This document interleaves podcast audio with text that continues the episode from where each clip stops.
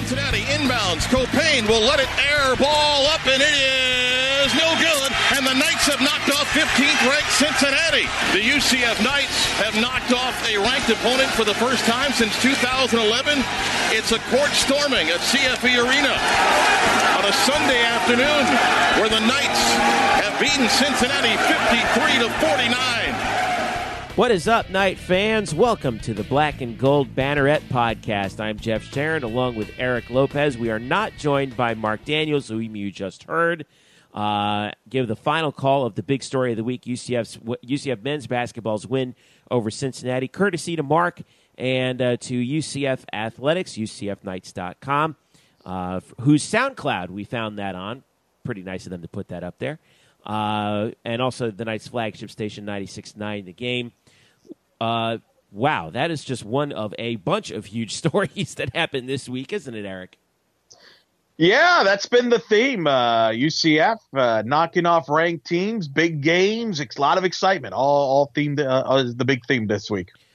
So we got a lot to dive into. We got uh, men's basketball, obviously the big win against Cincinnati, which we're going to go in on here in a little bit. We've got women's basketball getting ready for their tournament, 19 win season, not too bad uh, first year under Coach Abe. We've got um, uh, also track and field, women's track and field, w- the winning the American Athletic Conference indoor championships. That's a big win for Jeanette Bolden and the UCF uh, track and field uh, crew.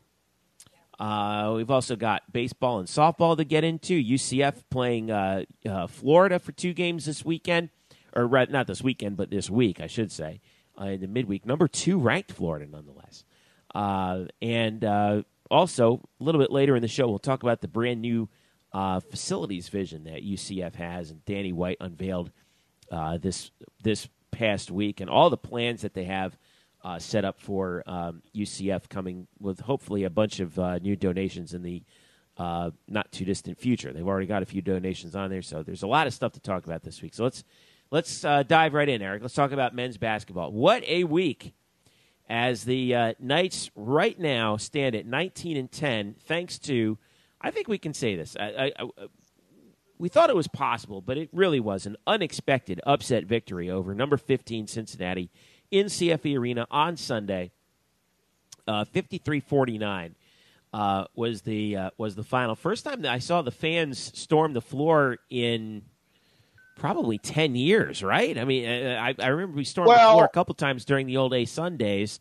But uh, but yeah, a, a, floor storming win for the Knights over uh, 15th ranked Cincinnati, and they're at 19. They have 19 wins with one game to go against uh, putrid USF uh, this coming uh, Thursday. Eric, let's put this into context here. Is this this is what this is one of the what three or four biggest wins in Division One program history? Wow! Right off the bat, hardball question there. Um, oh, wow, that's an well, that's an interesting question because how do you categorize the biggest wins? For example, winning the 2004, 2005 ASUN Championship Tournament Championship games to me are significant because that punched your ticket yeah. to the NCAA tournament. So well, I would I mean, say I'll even that, go back even further than that. The two uh, before that, I think 90 was it 96 and 90 nine or 94 96 i can't remember. But um, but you could say like the first one those are division one. Um, right. the back-to-back obviously are up there. Uh, in the conference usa slash american era the win over florida's up there. Um, they were ranked at the time. You remember that. The win over that was U- at the amway center. Yeah, that was at the, amway, amway center. center. in orlando. That was yeah. Um, i think that UConn wins probably up there too um, in the Bahamas. The, in the Bahamas, there's there's there's a few that are up there. I think. Yeah, I think this is. Now, by the way, the last time they stormed the court, since people are screaming right now on uh, as they listen to this at you right now, Jeff, after they screamed at me after the fact, saying, "Hey, you know, the Connecticut win and uh, you know the Florida win were in different years." Okay, settle down. It was a two year period there. Settle down. All right. And Jeff actually corrected me on that last week too. I don't know why people missed that, but um, because they don't listen to me. No one ever listens to me. Well, that's probably that's a fair point. Uh, I would say that the Cincinnati win is the biggest win at the UCF slash CFE arena's history. Okay. All right, that sounds that fair. That I mean, that's fair. Um, because you mentioned the last time, the last time they stormed the court was that when they finally beat Memphis. That's uh, right. That's right. Uh-huh. On Donnie Jones. Forgot that one. And but that meant that was not a Memphis uh, team that was super, you know, great team. Yeah, they were. Uh, that, yeah, that wasn't that wasn't a very. That was when Memphis sort of started their post Calipari kind of slide, you know, kind of return re-entry into the Earth's atmosphere. You know. Well, and I, what I remember about that because I was at that game and I was sitting courtside, and when that was the first time that I saw them storm the court, uh, and that was controversial a little bit from the standpoint there were some people that didn't think they should have stormed the court because Memphis wasn't ranked. It's not the John Calipari uh, team in there. Whereas this one I think was more authentic. I think was more. I, am a you know I know there's a lot of talk about whether you should storm the court, not storm the court, and what you know and all that. And I don't know what your thoughts on that. I'm for storming the court. I don't have a problem with it. Um, obviously, you don't want it to get out of hand and and all that, but I do think there are parameters. You know, and, and I think in UCF's case uh, look, I mean, it's the fourth time in the history of the program they've beaten a top 25 team. Uh, it, it's it, to me, I think it warrants it, and and and really a signature win. And I, I tweeted this out afterwards: a signature win for Johnny Dawkins. Yeah. And, and to to put his footprint in this program, right? I mean, we spent the fall talking about when, when, when is that signature win for Scott Frost in UCF, and I and then to be honest with you, I don't know if we ever got that signature win yet, right? I mean, we got some nice wins, but I don't think we have that quote signature win. Hey, statement made here. Whereas we've gotten that yeah. now. Coach Dawkins here to beat Cincinnati for the first time ever in general, but then to beat them in the 15th ranked team. And that's a big game for Cincinnati, by the way, because they're trying, they were battling for the American Conference title with SMU, and that might have ended up costing them the regular season championship. So it's not like Cincinnati take took the game for granted. That was a big game for them, and uh, a fascinating game for me in, in, that it was a defensive struggle, uh, especially in the second half. And I don't know how much. I mean, I'm watching that in in the in the person. Uh, I sat with Trace, our good friend from Nightline Podcast, by mm-hmm. the way, which was entertaining. I strongly recommend you, Jeff, next year you need to go to a basketball game with Trace. It's just phenomenal. He's got this. He's got this game, and he and if you listen to the pre, their uh, most recent uh, episode podcast of Nightline Podcast, he breaks down this game that he has with three of his buddies, where they pick the highest scorer uh, for each game for UCF basketball, which I and they have like dinner bet on it for the year and stuff. It's pretty fun, actually. it's, pretty good. Um, but UCF struggled offensively, and part of the reason they struggled in the last so eight to ten minutes is because I thought they were running out of gas. They reminded yeah. me of that Seinfeld episode where Kramer's taking oh the boy, car. Where's this one going? Remember? no, remember the episode where Kramer has got the car and it's on E empty, yeah. and, and his buddy tells him, "No, you got don't go. You got to drive it all out. You're living on the edge." And I felt like UCF basketball was like that. They were on E, like their the the gas was on E. It, it was blinking, and now the question is, can they just hold on to the finish line? Against Cincinnati. And thankfully, BJ Taylor had that incredible three pointer mm-hmm. to go up five. And then thankfully, Cincinnati missed an alley oop. and then thankfully, and, Tacko Fall, who's a 40 some percent free throw shooter, makes both of his free throws. Which is amazing. You know, and it's funny because people, uh, they asked me after the Temple win. Some people have reached out to me to ask me about questioning why is Dawkins leave Tacko in there in those type of situations where he could get fouled and and shoot, you know, free throws. And and listening to Coach Dawkins talk about that, he has confidence in Tacko. And I think that's why this team has bought into Johnny Dawkins, Jeff. Don't you feel like, and, and being around him, he's the type, and he was on Tuck and O'Neill uh, this week on, on Sports Talk 1080, and he talked about he believes in his players, and that's not just lip service. He genuinely believes that Tacko Fall can make the free throws if he gets in that situation. He truly believes in him and whether you be- uh, agree with it or not, I think that helps the players, right? If you're Tacko Fall and the players, don't just doesn't that make you want to run through the wall for your coach when he believes in you when maybe others don't think that you should be in that situation? And I think that's why and one of the reasons why this team has accomplished what they've accomplished to this point because I think they have bought into what coach Dawkins is telling them and saying and they know that he has their back yes, I do agree with you, but I think that Coach Dawkins is also hiding the real reason why he leaves, in this particular example, Tacko out there in crunch time. he obviously he's not out there for his free throw shooting, but I think Dawkins's play on this is I need him out there for two things: shot blocking and rebounding. When you got a seven six guy, remember we talked we talked about with Taylor Young about this that UCF is in the bottom half in the American in block shots, even with Taco Fall out there. Why is that? Because teams are afraid to go to the rim. And one of the big issues that you could run into there is, you know, someone's best player decides to, you know, late late in the game, they're going to go to the rim, they're going to get fouled, they're going to try and shoot free throws. They're not going to try and do that with Tacko because of because of his sheer size. And also you need the rebounding out there because they're shorthanded on the front line. So I think it's a calculated risk by Dawkins to say, I need the defense and the rebounding out there and as far as the free throw shooting is concerned, I really could not care less. Um, I'm gonna I'm gonna live and die with with one of my three best players with my three best players out there, which right now are uh, B.J. Taylor, Matt Williams, and uh, and Tacko Fall, in my opinion. And uh, so and so far, and that worked in that game. And I'll give you an example why. You talked about the defensive struggle down the stretch. With 11:55 to go in the second half, Nick Banyard made a jumper that gave UCF their biggest lead. It was 46 to 35.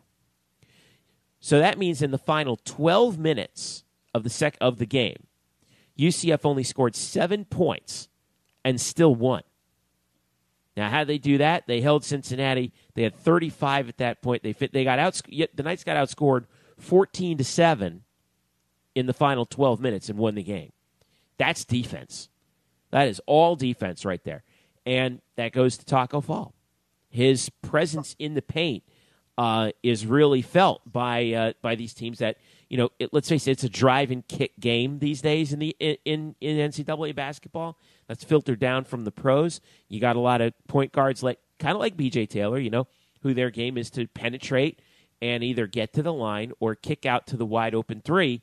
And when you have a seven foot six guy in there, guess what? That leaves you only one real option. So what are you going to do? And I think it worked to perfection in this game. UCF gets the win, and it's a and it's a credit to their defense. Well, and and, and altering shots. I mean, even uh, Coach Dawkins mentioned that in the post game, how possibly you know that missed uh, alley oop play with you know, four seconds you, left you wonder if the if you wonder if the player that's trying to dunk the ball is thinking, "Where's Tacko?" Right? Oh, of Just, course they're wondering that. Yeah, and I think that you know that I've seen that with shots being left short because they're trying or shooting it too long because they're shooting the ball above the or, guy. Yeah, short. No, no question about it. Up too high, you know, and then sure. Yeah. Well, and that's the significance. And, and Mark in the post game show on the radio asked Coach and, and told and uh, talked to Dawkins about that about the fact that I was listening to the post game on the way back from the arena and how that's in a way though it tells you why the, the improvements of Tacko this year. He's playing 30 minutes. You know, you looked at that Cincinnati game. Coach Dawkins decided I'm riding with my five guys. yeah. You know, that's all I got. Like he really didn't use Chad Brown that much in the second half of the game because he knew he needed Tacko. To your point, to knock off Cincinnati and to really uh, make Cincinnati try to beat them, if you will, from over the top in the perimeter. Uh, but he basically went with five guys. So that's one of the other reasons why he leaves him out there. He really doesn't have a lot of options in the bench, right? Uh, which again speaks to the remarkable year that they have had and why they were running out of gas in that game. But look, it was a defensive tackle. Let me tell you, seeing Cincinnati in person, their ball pressure because they try to turn it up in that, that it's impressive. They are one of the top defenses for a reason in the last ten minutes. In fact, uh, let's play. We got Coach Dawkins here talks about the victory and how rewarding it was because really this was the type of game he expected with these two top defenses in the league. We knew coming into this game that that's how we were going to have to win.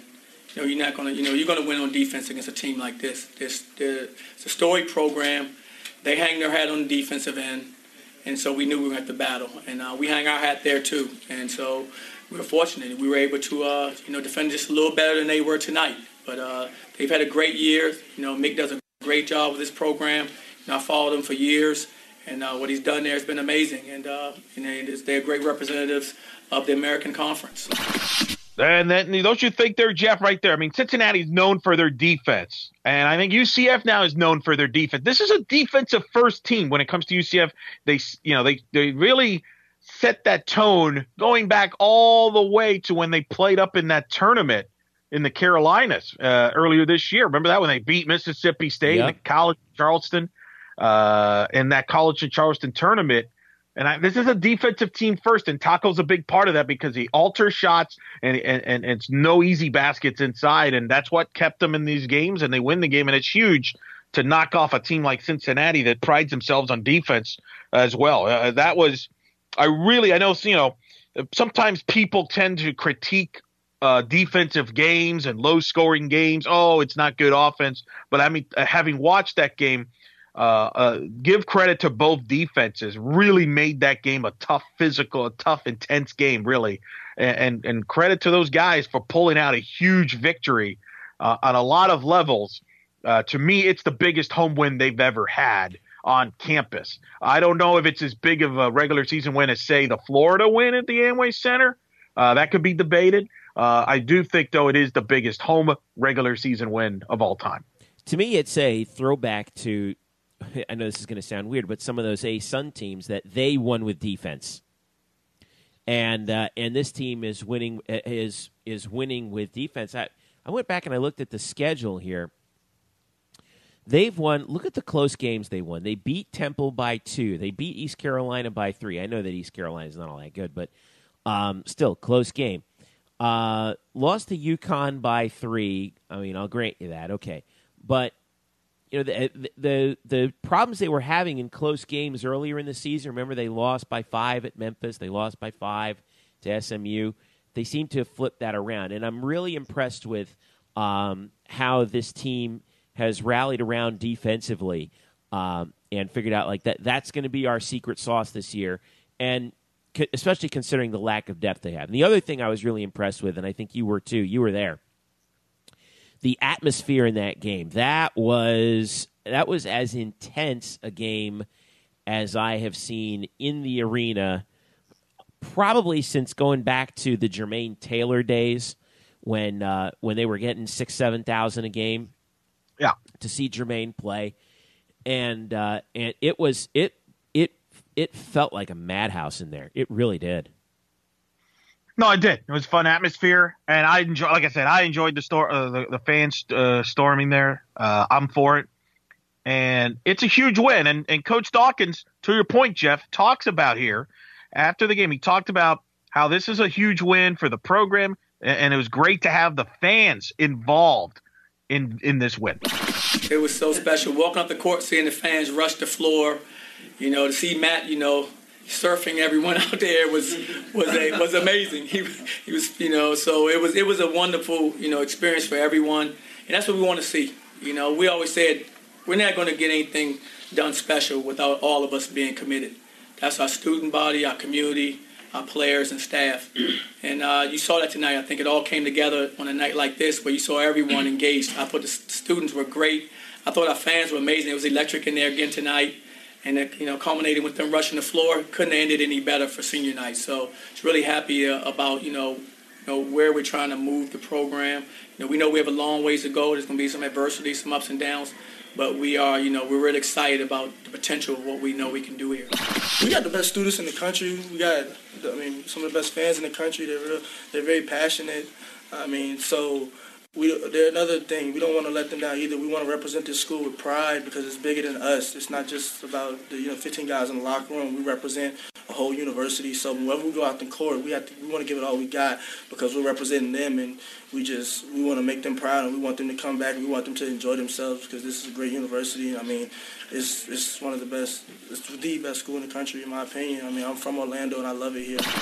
Jeff, how about that? Uh, Coach Dawkins and there, B.J. Taylor talk about the passion of the fans, the passion for the school, and it brings up a missing question. from UCF basketball for a well, while. and I'm and, and let, us bring that up because that was asked to me not only where I was at the game uh, for Cincinnati, but I was also at the Temple women's basketball game, and I sat. I mean, I'm I'm I'm sitting with the who's who here. I mean, I sat with, you know, Trace at the men's game. I sat with Brandon Helwig for the women's game. He was covering it for UCFSports.com and, and among others, Shannon Owens Green of the Orlando Sentinel, among and there were a lot of conversations between Sunday and Monday, uh, back to back, and that is what's it going to take uh, to get more people into those buildings. And let, us just, just saw it right there. well, and that and that's my thing. Um, let's start with the men's first, and maybe we'll we'll we'll address the women's version when we talk about them. So let's just focus on the men's for now.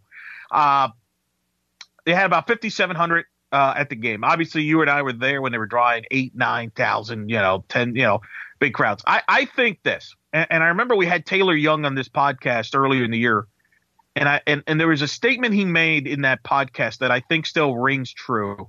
And, and, and you remember when he, you know, we, we signed off, he said, you know, give UCF basketball another a chance, another chance, uh, to the point where, and I do feel that for whatever the reasons, a lot of people turned their back on the program at some point during the Donnie Jones era, probably probably right around the time when the sanctions came with football and basketball, and yeah, I feel right like a lot time. of people, and I feel like a lot of people kind of turned on basketball there because hey, it was basketball's fault that we got into this situation, and Donnie's fault, and my God, it almost cost us in football, and this or that, and et cetera, et cetera.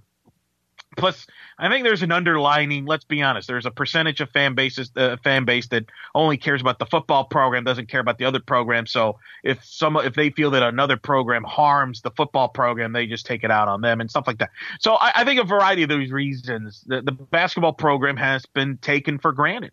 Uh, and my hope is that with this season with UCF basketball, which I think will end up in postseason, and we can get into what the possibilities are here shortly my hope is that next year, now that they've proven that they can win and they have a good product, they're going to return pretty much the entire team except Matt Williams, which is a huge loss, uh, as well as Banyard and, and, and you know and Fayani. But but the, the core, the core, the BJ Taylor, the Tacko Fall, we all expect them to all return, and I think we'll have. Uh, uh to me, bringing exciting uh, expectations next year with all the newcomers that'll be coming in that maybe the fans could start buying into the program again and buying into Coach Dawkins. And I think Coach Dawkins, for his account, has done his part, not only on the court with winning games, but off the court. He's doing radio interviews. And I'm not just saying that as a producer of Tuck and O'Neill because he's been on our show three times. I will shill for he's been on with uh, the shot doctor he was on. He's been on with Scott Anez. So this is not a, a, a, a you know, my point is he's making the rounds and to push the product and push the program. Uh, and I think that the media and, and fans want to blame that the media doesn't cover it in this or that. Well, the fans need to give the media an oppor- a reason to talk about it. Yes, and that's you, the thing. It, I, I, thank you, know. you, for saying that because this drives me nuts. The, the the media is driven by fan interest, not the other way around. Stop Correct. saying that the media sets the agenda. We don't. We cover the things that you are interested in. Yes. No, and listen, and I'll share this story because this story is now long ago enough to where I can share the story. I used to produce the David Bauman show uh, back in 1080, about four or five years ago. Fellow Syracuse alum. Go ahead. There you go. And the, the, show's on in Orlando and Tampa. You know, and then we and we had a program director, and one of the constant conversations, obviously, that goes on is what topics you bring up and stuff. Because I know a lot of fans and UCF fans on the message board, well, they don't cover UCF, they don't talk UCF, and all this stuff. And, and Bauman is a huge basketball fan, college and pro, loves mm-hmm. basketball, probably his favorite sport. He's, and he loves talking. He's college a Syracuse kid. Syracuse is a basketball yeah, school. Correct. So he wants, you know, he would he loved talking UCF basketball, cover UCF basketball back then, and stuff like that. And the program director would constantly um, didn't like that because I mean, there's a lot of debate about Central Florida, whether it's a college basketball market and stuff like that. And one of the arguments that was used against UCF in that conversation, in that meetings that we would have, is, well, how many people are at the game? Twenty five hundred. Three. If, if right. people cared, why aren't they going to the games? Um, and so that's a part of it. it that's a part of it. Now, I, I come from the camp that, hey, I like to talk about everybody, everything. But look, the fans have to show up. If fans don't show up, where's the interest? That's the question. Got to support the program, go to the buildings, watch the games, and then people start talking about it. And I think the example of that is look what's happened down in South Florida with the Miami Hurricanes. The Miami Hurricanes, which people used to say nobody cares about their basketball program, and since Jim Larrañaga's arrived, there. They've started to sell out games down in Miami. They've become conversational now down in South Florida when they used to not even care about Hurricane uh, college basketball. When they win, people talk about it. When they don't, they don't. And I hope and I think we've started to see a little bit of that, more UCF basketball talk this year because they're winning games, to your point. So now it's up to the fans. No more excuses. No more like, hey, you know, you know, they don't talk about it. They don't real. You got to go out there and help the program. The programs help themselves. Now you got to help them, support them because the players have talked about it. You heard BJ Taylor about how the fan support that's huge and it helps them. Yeah. Uh, that building, you I've been there when it's packed at nine thousand, nearly ten thousand it's a tough place to play. Um, and I think they can make a difference. So hopefully, and I look in defense, there is one little quirk with obviously the schedule quirks that with television, you don't, sometimes you're playing on a Sunday afternoon, sometimes you're playing on a Saturday afternoon, sometimes you're playing on a Wednesday and all that stuff. But yeah, but you know what? You know when, you know when the games are. Show up. You know, correct. And, and my thing is, like Sunday's Cincinnati game was a three o'clock Sunday game. Like, what else are you doing? Right. What are you Football watching? season's over. right. What are you doing? Like, what, what are you watching the Daytona 500? I know because that was the lowest rated Daytona 500 of all time. So I, I don't think you're watching that. What what what other excuse you have? So right. to me, they need to get out and support the program. Um, and I think the, Coach Dawkins has done that and, and, so much. So to me, the fans that they're complaining about it and about coverage and stuff needs to shut up and just kind of worry about them, worry about just supporting the program, and then everything else takes care of itself. That's always been my belief on that. So I, I think you agree with that um, from that regard. So I, I think hopefully that gets to that. Obviously, as we do this podcast, Jeffrey, they play USF on Thursday. Monumental a, not to not to have a letdown there. You cannot road game, by the way. Road game in Tampa. It's going to be their senior day, and I know they're the worst. ESPNU. Correct. Uh, big game for the trophy too. I four, uh, Warren I four coached. Uh, you know that the the points and all that. If they can get that win, all right, twenty wins, you secure a bye into the conference tournament. I think they're an NIT team at that point. I think they've done enough to an NIT team. Um, if you look, there are actually sites that that do NIT projections. uh, hey, and they have UCF. you know why? Because someone's got to do it. exactly. So somebody's got to do it. Um, I think they're an NIT team, which I think is remarkable. I think it would be remarkable. And I think Coach Dawkins probably is going to be one or two as far as coach of the year. Uh, don't you agree with that? Like, I think he's one or two. I think it's between him and the SMU head coach uh, for that race. Don't you agree with that? Yeah, I'm with you on that. Although I still think I I, I also think that um, that the Cincinnati coach deserves consideration. Cronin, have, Cronin, Cronin deserves that. Although he may have lost it actually with the, with with this last right. game. Tim um, Jankovich, by the way, is the SMU head coach. Yes. Like it, I, I, I could see him getting the nod because he replaced Larry Brown. Right, and that's a thankless task. Right, and he lost. You know, Nic Moore was the best player on the team that graduated and stuff. So I could see Jankovich edging out Coach Dawkins, but that shouldn't take away from the job he's done. I think it's it's got to be one of those two. Uh, obviously, I'm biased there, but I think it's going to come down to those two guys for Coach of the Year. Um, but you know, NIT, right? Don't you agree? NIT uh, would be an enormous success. It, it would be incredible. If they don't make the NIT, the CBI is an option. What's your and then this is the other conversation. What's your opinion on that? Because you have to put in money in a bid to play in the CBI. Are you for or against that? If well, obviously, if you don't get into the NIT, I think you definitely should get into the CBI. I think that the uh, that you should you should put in to, to go to the CBI. I think the question is when it comes to the CBI versus NIT question is yeah, is it is it worth being say a high seeded CBI team and bidding to host a bunch of games, uh, or is it worth getting into the NIT where you? I'm looking at DRatings.com. They have UCF as a.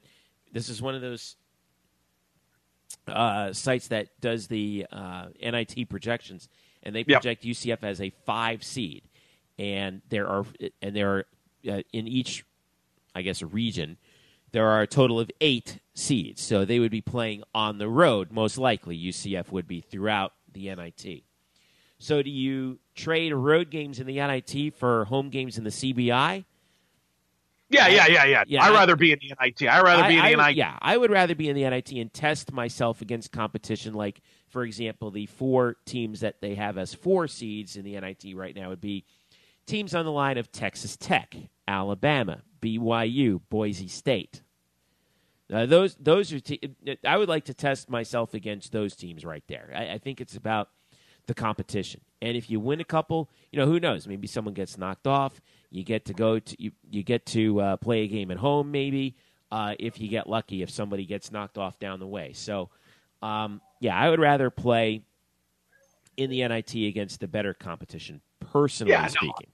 Well, and financially, you don't have to put in, you know, spend money to be in the right. tournament. That's the that's, that's the other that, thing. You know. That's the other thing too. But right, but, the NIT is a more prestigious deal. Um, but let me ask you. Let me throw a crazy scenario. Out. Okay. At this recording, UCF's RPI is seventy-seven. Seventy-seven. Mm-hmm. To put that in perspective, Syracuse, your beloved other alma mater, seventy-nine. Yeah. A lot of people have Syracuse in the NCAA tournament. Now, in Syracuse, that's based entirely on whom they have played in the regular season, and nothing more than that. Well, in the ACC, playing in the ACC yeah. has that advantage. Obviously, beating a Virginia, Florida State. But here's my Duke is obviously a big factor in that. Abs- absolutely.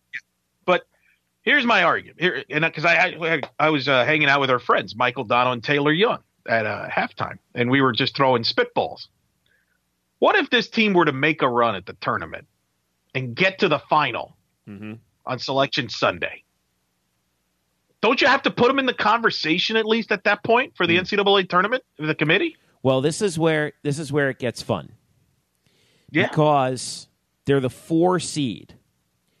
If they get to the final, that means that they will have likely had to knock off SMU too. Okay, so they so they right. will have beaten. Right now, UCF is the four would be the four seed. Let's say let's lock the tournament in right now as it is. Sure. If UCF is the four, UConn's the five, as as is currently the situation right now. UCF will have had to knock off UConn in Hartford, Connecticut. Not an easy thing to do, but it's very no. hard to beat. But UCF has lost to UConn twice, and it's very hard sure. to beat a team three times. Then they will have had to knock off likely SMU, the one seed. All right, who's also 25 and 4 overall. Then they would likely play if the seeds hold up, the winner of Cincinnati and Houston. So I would put UCF in. So if they knock off UConn and SMU, I think that should be enough to put them over the top. Because then they would be sitting. Let's assuming they assuming they defeat South Florida, that would put them at 22 and 10 with wins in their last five games against uh, three of the top five teams in your conference. And and, and you're playing and you're you're coming down the stretch with a uh, with a let's see right now they've won four in a row beat USF that's five first round quarters six seven so seven, so you're getting hot at the right time and what was the other thing you were going to mention well, here's the other thing too, and this has been used in the past with uh, when as far as uh, arguments to the committee. This team, UCF, was without their best player, arguably B.J. Taylor, for the uh, the last few games of the non-conference and the beginning of conference play. Right for a chunk of uh, the season. So imagine if he was healthy maybe they don't lose a game to a George Washington or a you know the home game again the again you know earlier in the year. You know maybe that, that's a game or two difference there, which could be the difference. Um, you know, so I I I do wonder. Look, and, and who knows? I mean, obviously, it's a lot of ifs, right? I mean, got you know, who knows? They could get knocked out early and then stuff like that. I think it would be kind of cool though. I mean, uh, because I think this tournament is wide open this league is wide open. This tournament coming up, and we're going to get in more in it next week, is wide open. Don't you think, Jeff? I mean, right now, as yeah. good as Cincinnati, as good as Cincinnati and SMU are, and they should be the favorites. It's not like, oh wow, it's a done deal. Oh, they're it's, beatable. It, they're definitely beatable. So yeah, like you said, they're beatable. So anything can happen in this conference tournament. I just think it'd be kind of fun if UCF can make that run and get to the final. I think they start getting in the conversation with the Lunardis of the world. And I remember uh, that would be a fun conversation. I remember last year I was covering the tournament. I was at the championship game. It was Memphis versus UConn, and everybody had to hold hold on because that was the last game before the selection show. and everybody had to wait to see what would happen to that game because that would affect the the brackets. Mm-hmm. That'd be kind of cool if it could happen to UCF.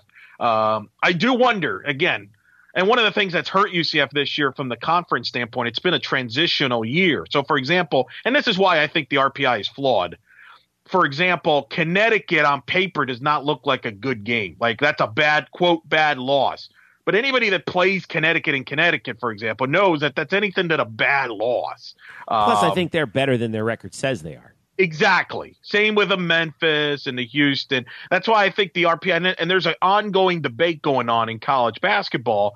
You know, if you notice, Jeff, and I know you follow it very closely, more, more, more and more people now are using KenPom and other systems other than the RPI to determine if a team is good or not good based on that instead of just the RPI formula. So, uh, which I think is good. I think you need to have more opinions out there than just the end RPI being the end all be all. But, um, you know, my my that's my thought on that is that I think uh, UCF uh, uh, could get themselves in the conversation. Now, again, for that to happen, they have to beat USF because they're actually going to probably get hurt by playing USF, which is the other flawed system right. here. You're getting punished because you got to play USF twice, which you have no control over. You have yeah. no and control and it only over. Takes your... a, yeah, and it only takes into account games that you have played. So yes, so, yeah, right. and, and you know, but but you know that's neither here nor there. If you played if you played USF, you know, a month ago you know, in that game, then you, then your RPI would be jumping if your last game was the Cincinnati. At the end of the season, at the end of the regular season,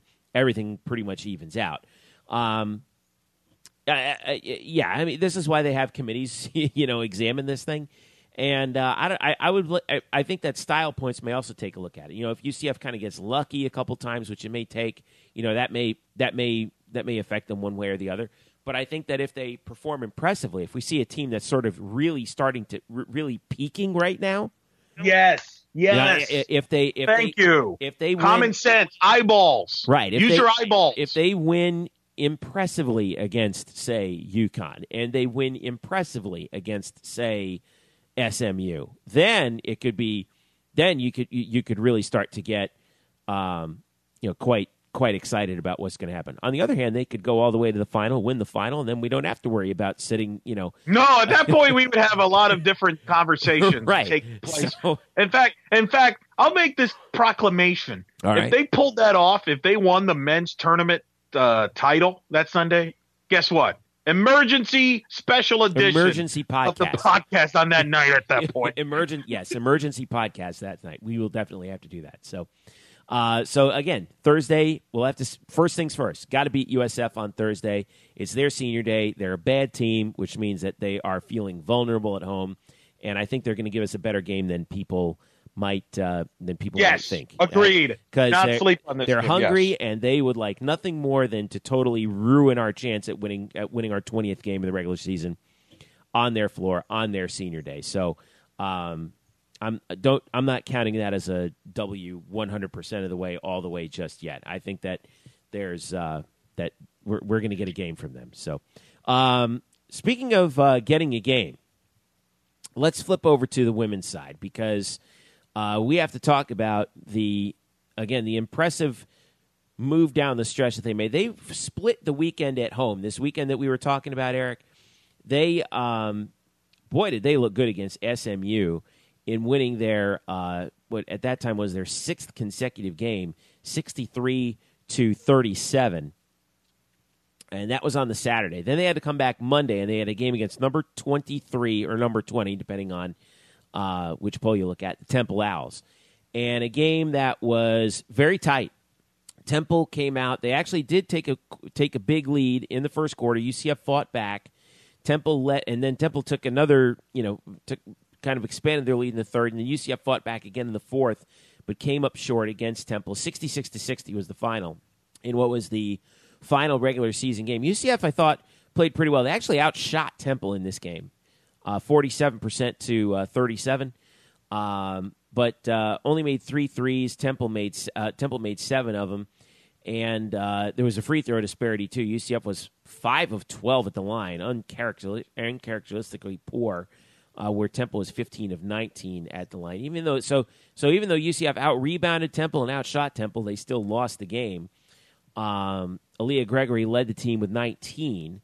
uh, 9 of 16 from the floor. Zy Lewis in her final game on the home floor, uh, final regular season game on the home floor, 4 of 10, uh, 10 points, 2 rebounds.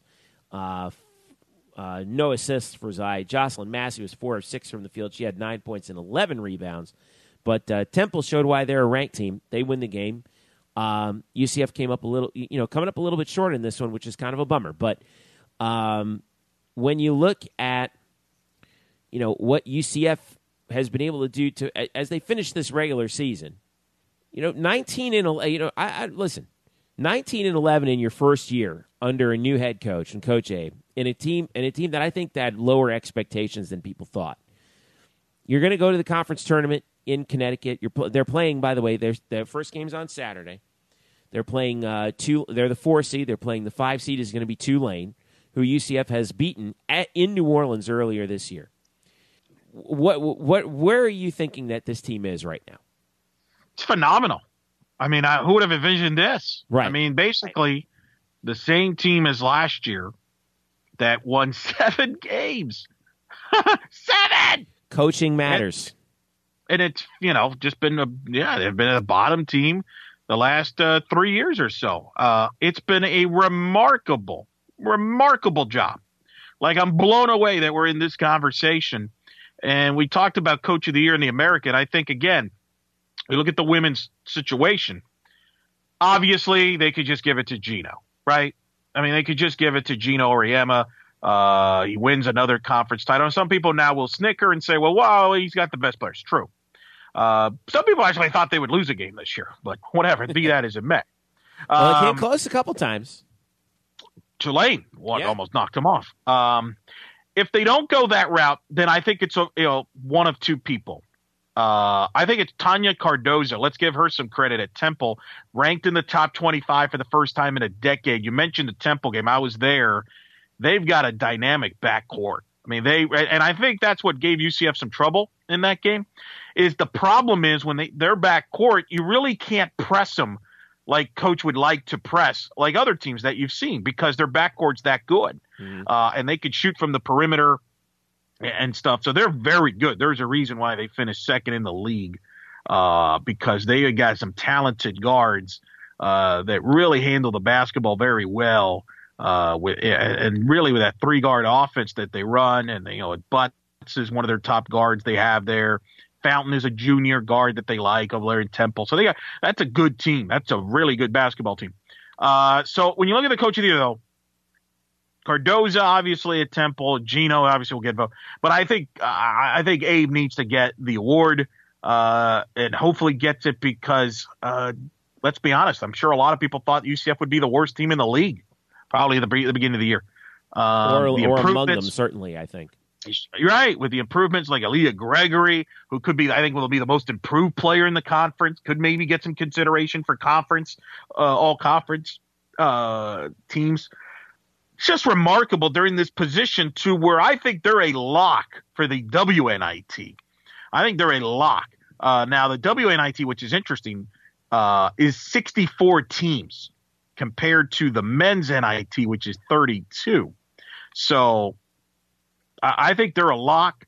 In fact, I'll give you this prediction. I think UCF uh, will end up playing the loser of Stetson and Florida Gulf Coast. Those are the two top teams in the ASUN. Interesting. And they're going to compete in the ASUN tournament. Don't be surprised if they play in the NIT opening round there uh, either he, at UCF or at Florida Gulf Coast or at Stetson, whoever loses that conference tournament.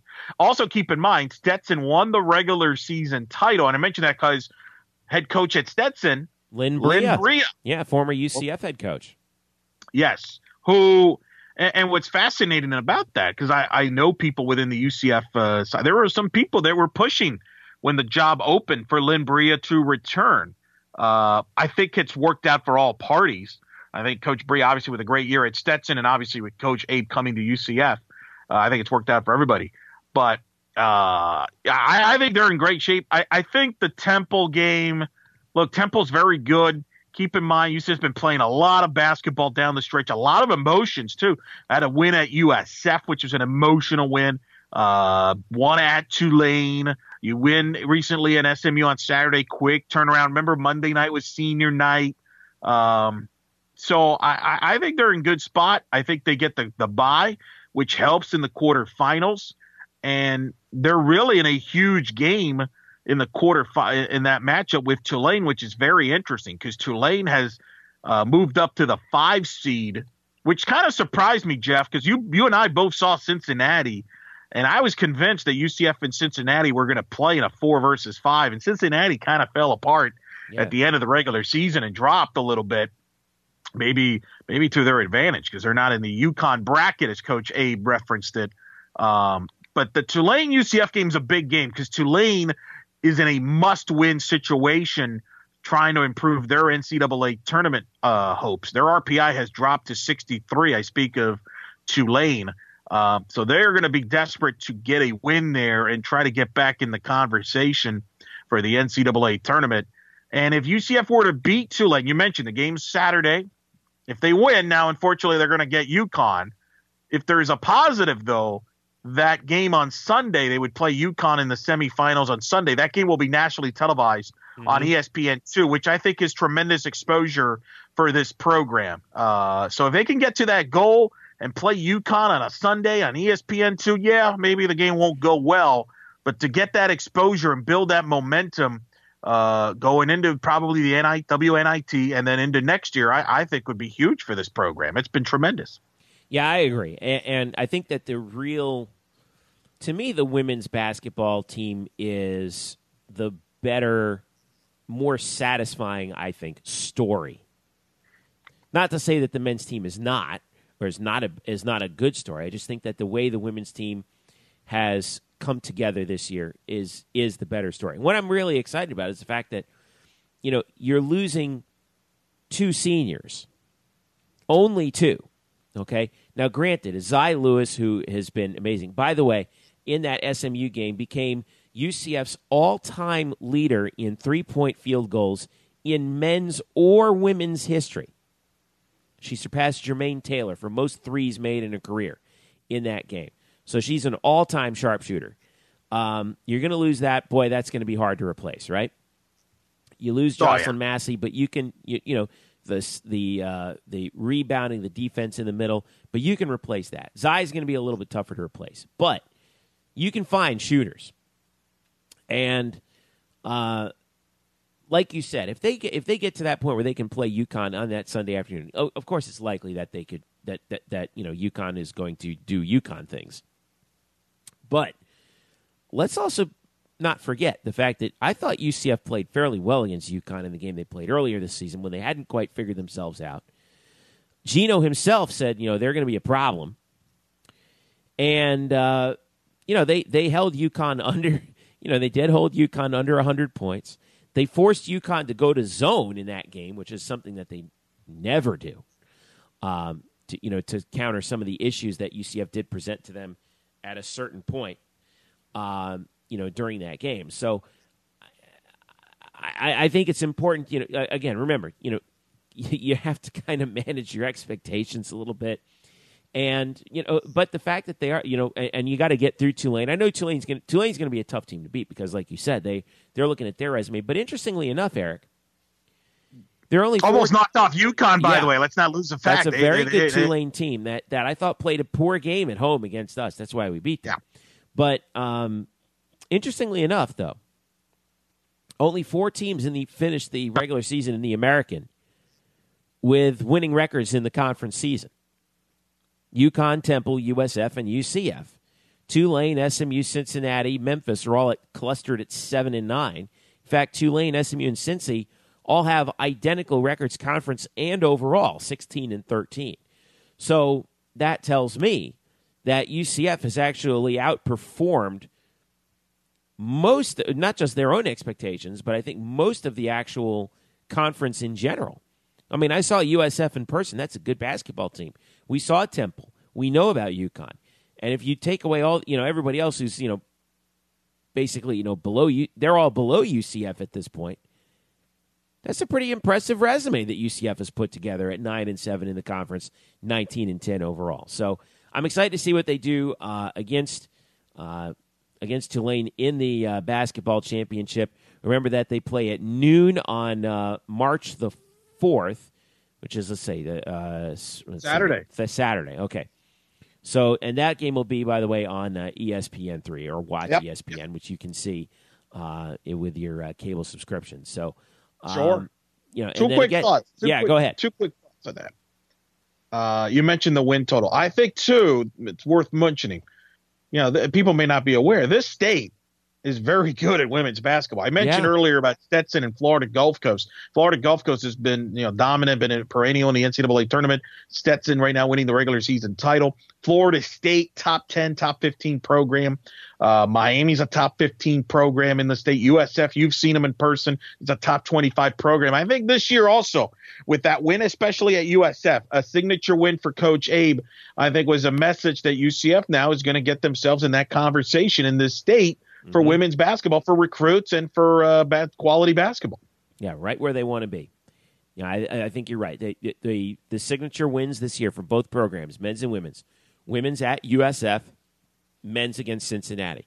And now the secret's out. So what do you do? And then it comes down to managing expectations for next year. But one foot in front of the other.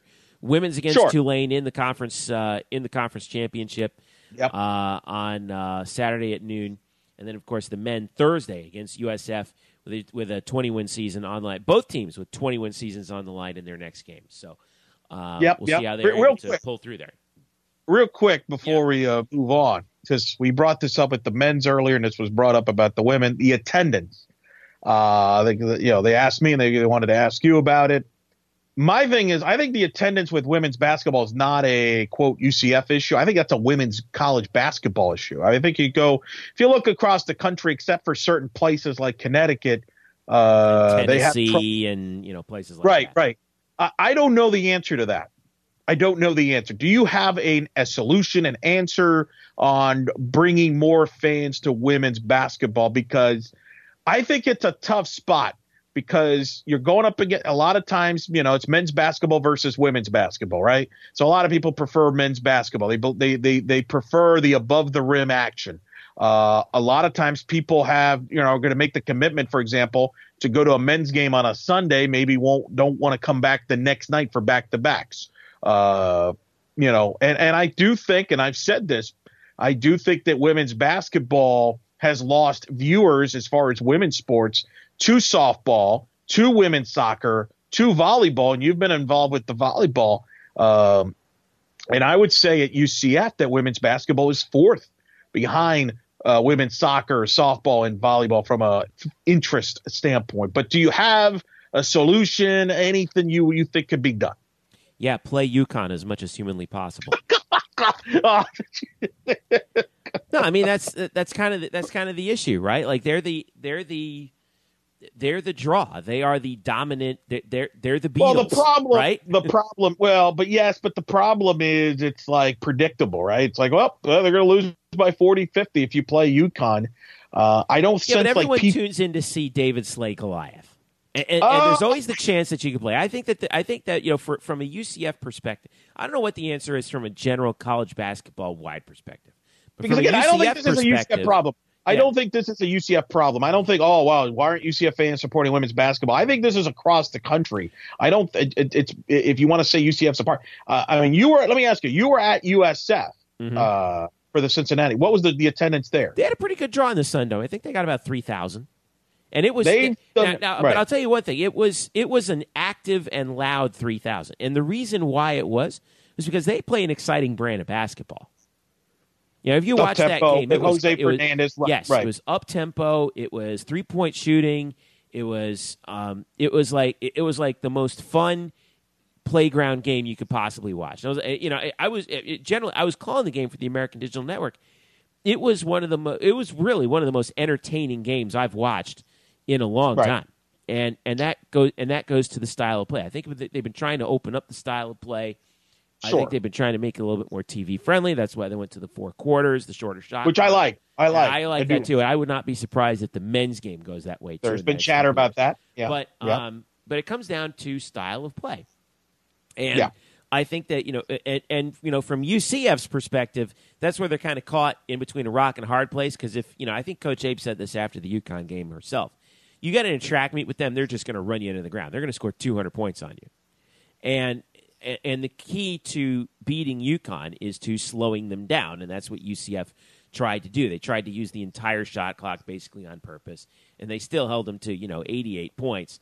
But um, yeah, it, it, I mean, they still lost by quite a bit. But that you know, UCF at least followed the game plan. I think when it, I think when UCF gets the kind of talent that Coach Abe wants, they're out there on the floor. Um, you know, when they get to a point where they can challenge UConn, like we said, they're fourth in the conference right now. If they get to the point where they're good enough to challenge UConn, that's when you're going to start to see the attention being paid by the UCF fandom because it's going to surround that, you know, oh boy, are we going to have a showdown with UConn? And it kind of reminds me of when we were in when the men's team was in Conference USA, and you had there was everyone else, and then there was Memphis and Coach Calipari, right? And the yeah. casual fan looked at it and said, "Well, what are they going to do against Memphis? If they're competitive against Memphis, I'll start paying attention. But if they're not, then I'm not going to care." UCF has to get competitive and competitive with UConn. Now I know that's a tough ask. Okay, I was going to say you could say that about the rest of the country. That's a tough I mean, ask because the... you know that because you know let's face it, they're going to trick you know. But but here's the thing, they're not going to keep winning games forever and in perpetuity. Okay, so now it comes down to timing. Are they going to eventually come back down to earth? Are they going to you know? I think I mentioned this about men's basketball. Are they going to re-enter the atmosphere again? And uh, and if they do, and if you catch them at the right time in the next year or two, then you could then you could kind of get the the momentum kind of moving around your own program a little bit. Maybe not in terms of national talk. It'll you know if let's say UCF defeated U- UConn, you know upset them at some point. You know it's going to make national news because UCF because UConn lost, not because UCF won, right?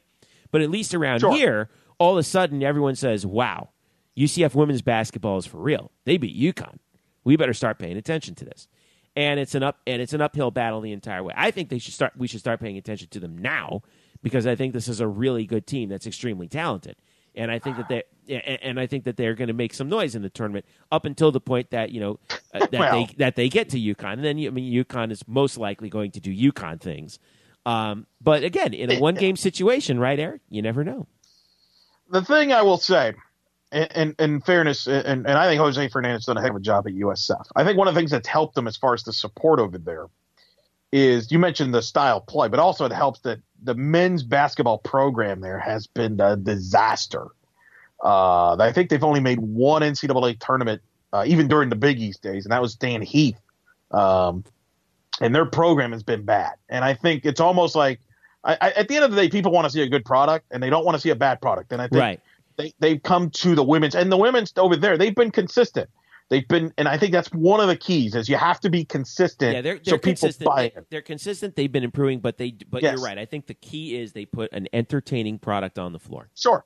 So it's a combination of those things. Right. Um, as far as UCF, I think they got to be consistent. They got to prove they can win again next year and stuff. And they, you know, they got to get that marquee player that people can ch- talk about. Uh, but I will say this: because you've covered the program a long time. I mean, going back to Gail Striegler and mm-hmm. Joy Williams.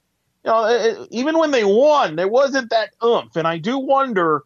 I just think that UCF, with the women's soccer program, the way it is, with the support they've gotten for years and the tradition and the history, uh, I, I, think it's always going to be above women's basketball. Uh, I, I, think volleyball, which you've seen with Coach Dagenais and stuff, and, and playing in the venue, uh, a, a great place to watch a volleyball match. Mm-hmm. I think helps that product. Uh, with Coach Gillispie, what she's done with softball and the success they've had, I've seen a jump in the last four or five years. Uh, I mean, people bombard me with questions with softball that they didn't do it six, seven years ago. I do wonder if women's basketball, from a UCF fan standpoint, can overcome all that, and if I wonder if as great as that CFE arena is playing, I know people don't want to hear that, but would they be better off playing at a place like the venue for basketball? You know what I'm saying? Right. A more intimate place than instead of playing in a 10,000 seat stadium you know, uh, you arena. Know, you know, some some programs do do that. Yes. And I've yes. always wondered that. You know, I, I would love for them to do an experiment one day. You know, they used to a couple years ago. I did PA for a for a, a early season tournament when Joy Williams was the head coach that they did play in the venue because there was something going on in the arena. I don't know what it was. It might have been a convention right. or I don't know. It could have been Yo Gabba Gabba for all I know. But I thought when I was in there, I was like, hmm, this place is a pretty good basketball. Right. Know, well, you know, I mentioned I call it the, you know, obviously it's called the venue, but this is a good basketball venue. And if you're only drawing, say at first, you know, two, three thousand, or or or maybe even less, pack them into a smaller place and turn that place into a real madhouse. You can get the students in there. Um, right. You can create. You can sort of create demand. Yes. And you can, and you, and more importantly, for the product on the floor, you can turn that gym into a into a place that opponents fear coming to. And I think that that yes. can work out in the long run for UCF. Now they won't do it because no. the women's basketball team should, you know, rightfully should, I think, play in the arena. But I think that it sh- it would be really interesting to see them play maybe a couple regular season games inside the venue just to just to see what the atmosphere well, would be like because it could, because we know from our student days it can get yes. loud in that place. And I and obviously well, we know that from volleyball too. We've had some matches yes. where they played USF and some other uh, and and some other pretty good teams, you know, volley bowls and stuff like that. That that place can get really it, it, it gets hot. It kind of it kind of reminds me of like you know the stories that they used to tell the old Boston Garden in that respect. How much a home how much of a home court advantage the Celtics sure. had during the Larry Bird era, and the venue could kind of be could kind of be like that if they ever decided to try that. I agree. I'm a proponent of that, and and I think part of the issue that women's basketball has is they want to be treated like the men's basketball program, and I, I think that's where you, you get. So as a result, you're going to get compared, and you're going to lose that battle. One of the things, and I've had this conversation with uh, Adam Schick, who who calls women's basketball and women's softball for Florida, uh, the University of Florida, and he does women's soccer, and we've had this conversation. Like for example, and you know this, women's volleyball. One of the things they did is they lowered the net uh, compared to what men's volleyball does. So they differentiate themselves a little bit. Uh, women's softball. If you look at softball versus baseball, they're completely different products. They're right. completely different sports. Softball has it's more of a small ball game. There's more strategy involved. They, they don't. They have the in, you know people have even they have dirt on the infield instead of grass. There's just a completely they differentiate themselves. So as a result, there's not a direct comparison between the two products. Whereas I feel like I feel like if women's basketball did what you just said, if they put themselves in a venue, uh, it would differentiate themselves. They would be different than the men's basketball. Instead of being in that same building like the men's is, I do think it would give them a, their own personality, give them their own uh, place, and I think it would help them uh, give them their own identity, if you will. I think where mm-hmm. women's basketball sometimes run into the problem is they're playing at the same places that the men's are, and you're just not going to. And they want to be compared like the men, they want to be treated like the men. And sometimes you just want to do something different. You got to give the audience and the customers something different. Um, and I agree with you. I think a place like the venue would help a lot. And I'll give you an example of that. Stetson, you wouldn't have been to that building. Yeah, I've been Edmund to that Center building. in DeLand, right? Yeah, I was there when Stetson women's basketball has played home games. I saw them play UCF there, and they've got a great Stetson women's basketball fan support there. And that place is tight you know, it's small, but it's it's very comfortable. And so as a result, they're on top of the fans when they get really loud. And I think that would help. I think a lot of these women's basketball programs, not just the UCF thing, but other programs, uh, if they had a place that was intimate, more intimate, maybe, you know, instead of 10,000, 3,000, 5,000. Like you obviously would have to study your numbers. Um, and, and what, you know, and then how you sell the UConn game if if if you have a game like UConn, that could be the game you could play it at the big arena. Maybe you draw more people, but then it'll be unique. It's like, oh, hey, they're playing at the CFE arena. They're not playing at the uh, place. So, I mean, there's a lot of different venue things they could do that I don't think they consider doing. I know Adam Schick has brought up the idea. What do you think about this? I know coaches don't like this idea, but he's brought up lowering the rim. So there you have more of a uh, because people love the dunk, right? People love the above the rim action, and maybe if you lower the rim at women's basketball, that would draw more people. You buy into that? No, I don't buy into that quite as much. Okay. I, the, the, the ball is already smaller. You know that, yeah. right? So very good point. Yeah, yeah, good point. So, so I, you know, I, I wouldn't, no, I, I wouldn't, I wouldn't mess with the rim. Then, then, then you're, then it's like, okay, do we, do we shorten the three point line? No. Do we shorten, you know, do, do we do other things to the side of the court? No. Keep the rim the way it is. I think that, you know, from a, you know, what is, what is conducive to helping UCF win more basketball games? I think a better environment, a better fan environment would certainly help. But you know, then again, they could just keep winning games, and then you don't have to worry about you know where do they play because they'll end up because they could they could start selling more tickets to the big arena. So we'll see how it goes. They got their game against um, uh, uh, Tulane on Saturday to open up the tournament. Make sure you follow the American Athletic Conference tournament uh, at the American. Uh, org and also those games will be televised on ESPN3. You know we've gone over an hour in this first segment basketball fever, baby. I know, it's man. March it's, Madness. It's, it's, we're recording this on Wednesday, March the first. It's March, but we got a lot more to talk about. We're going to talk. Stick around because coming up next, we're going to talk some track and field. UCF winning the American Indoor Championships, and we're also going to talk about uh, uh about uh, softball and baseball and some of the new facilities plans coming up as well that were released by Danny White this week. Stick around. This is the Black and Gold Banneret podcast. Back after this. Hello, Knight Nation. I'm Andrew Fegley. And I'm Trey Strelko. Um, uh, um, where are we? This isn't our usual spot. It looks like we've landed in the Black and Gold Banneret podcast. Oh, yeah. I've, I've heard of those guys. You know, Nightline has UCF sports covered. Week in and week out, we bring you interviews with newsmakers and in depth analysis of UCF sports. Subscribe to our weekly podcast on iTunes, SoundCloud, Stitcher, or wherever you get your podcasts. Be sure to subscribe to Nightline on YouTube, like us on Facebook, and follow us on Twitter at UCF underscore Nightline. Trace, can we go back to the 1148 studios now and start working on our next all new Nightline? How do we get out of here? Go Knights! Charge on. Now back to you guys in the Black and Gold Banneret podcast. And we're back here at the Black and Gold Banneret podcast. Jeff Sharon, Eric Lopez. We're going to talk track and field and a historic week for UCF head coach Jeanette Bolden. The Knights win the American uh, Indoor Championships held in Birmingham, Alabama earlier this week uh, at the Birmingham Crossplex. This is indoor track and field. So in the spring, the track and field season, they split it up into two halves, indoor and outdoor. Uh, Anne Marie Blaney was the most outstanding track performer of the meet. Um, she earned 26 of UCF's 112 points. Uh, she won the 5K. She placed second in the mile and the 3K. Um, this is the first indoor championship for UCF since 2013 when they were back in Conference USA and uh, also three points for uh, UCF in the uh, War on I four rivalry series because we beat out um, USF uh, in the overall standings. We were down by 15 points to Cincinnati heading into Saturday. Cincinnati's very good, and uh, and then you and, and then the results kept coming in. And this is from you know this is from the release on UCFKnights.com. Uh, Natasha Jordan, a freshman, finished second in the high jump. she set a personal best. Blaney closed the gap with uh, with with her performance in the mile. Rosie Chamberlain, a junior, added some more points by finishing fifth in the 400 meters. And then, uh, you know, we had, you know, we mentioned Janae Whitaker, uh, who won uh, the 60 meter hurdles. Uh, she th- th- that helped UCF out big time.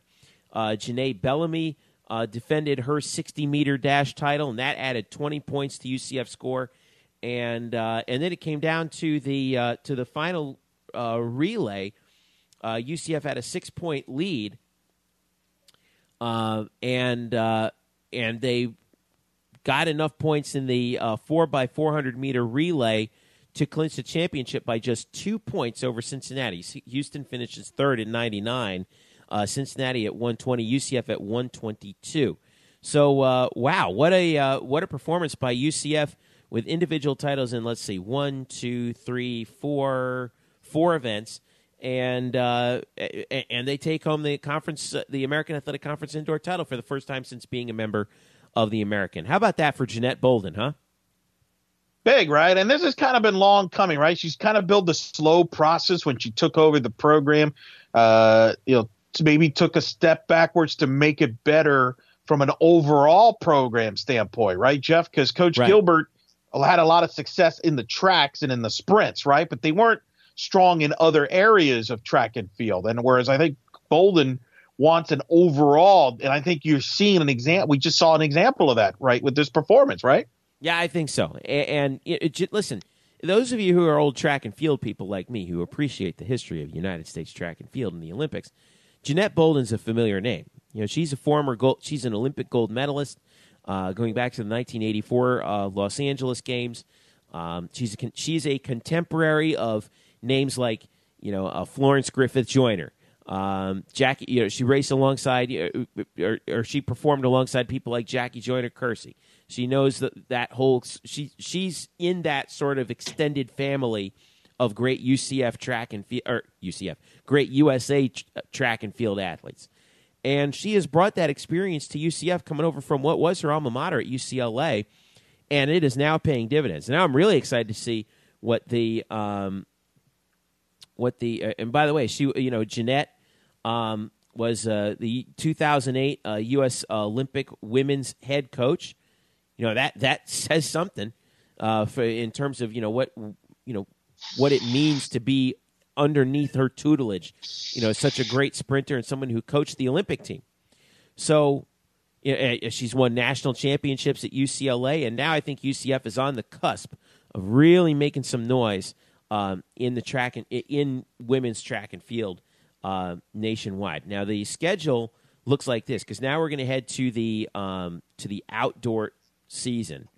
Um, the uh, which, by the way, the NCAA championships are going to be held not this coming weekend, but the following weekend. The indoor championships uh, at in College Station, Texas, at Texas A&M, March 10th and 11th, Friday and Saturday.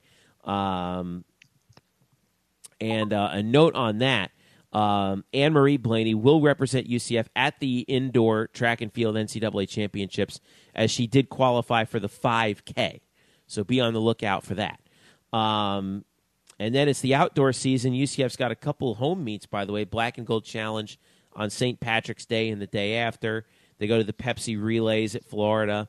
Uh, and then uh, they got a couple other events taking place um, around the country. They're heading out to California for a few meets in Torrance, California. They're going out to Tempe, Arizona, San Diego, hotbed of track and field out there. Before coming home uh, for the uh, or before coming back home, so they have one last meet in Florida at the Tom Jones Memorial uh, in Gainesville. That's in late April before the American Championships for the outdoor in uh, mid May. So the outdoor season, they're going to really test themselves by heading out west, which is going to be fun, I think, to see. Um, but again, one track and field meet in the outdoor season. That's March 17th and 18th in Orlando. So be sure to be on the lookout for that. I'm looking forward to seeing what Coach Bolden's crew does uh, out west in some of those regular season outdoor meets, aren't you?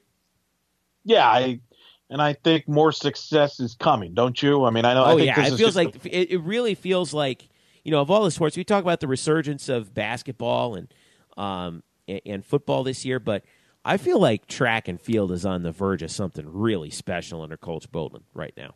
I'm all for it. Let's yeah. roll with it, baby. Run Let's it up. All right, let's. Uh, we got some. Uh, well, not really breaking news, but semi-breaking news. Let's go over to baseball. They are at seven and one under Greg Lovelady right now, off to a very good start, um, and fresh off of a sweep of Manhattan this past weekend, where they won uh, 13-3, 10 to one, and seven to two. Just throttled Manhattan, 20 runs in two games, in three games. Uh, went up to Florida, lost by a run uh, on Tuesday, the last day in February, February 28th. But then, you know, literally minutes before we started recording, defeating Florida uh, today by a final score of 11 to 2 at um, the UCF baseball stadium, which is what they're calling it now. Um, what a game for UCF! Uh, now at eight and one, they defeat number two ranked Florida, depending on the uh, poll that you're looking at. Joseph Sheridan gets the win. Local kid, local kid. Yes. Um, 71 pitches, gave up uh, one earned run, four hits, walked one, struck out four, looked very good. Uh, Michael Byrne gets the loss for uh, for UF. Another local kid, battle yeah. of local. Yeah. But you were talking about Eric how this is you know this is a midweek game. Yeah, and uh, yes, it's good that you. It's always good. Listen, listen. Don't get us wrong, Knight fans. It is always a good thing when UCF beats Florida. Okay? It is never a bad thing. It is always a good thing. Okay?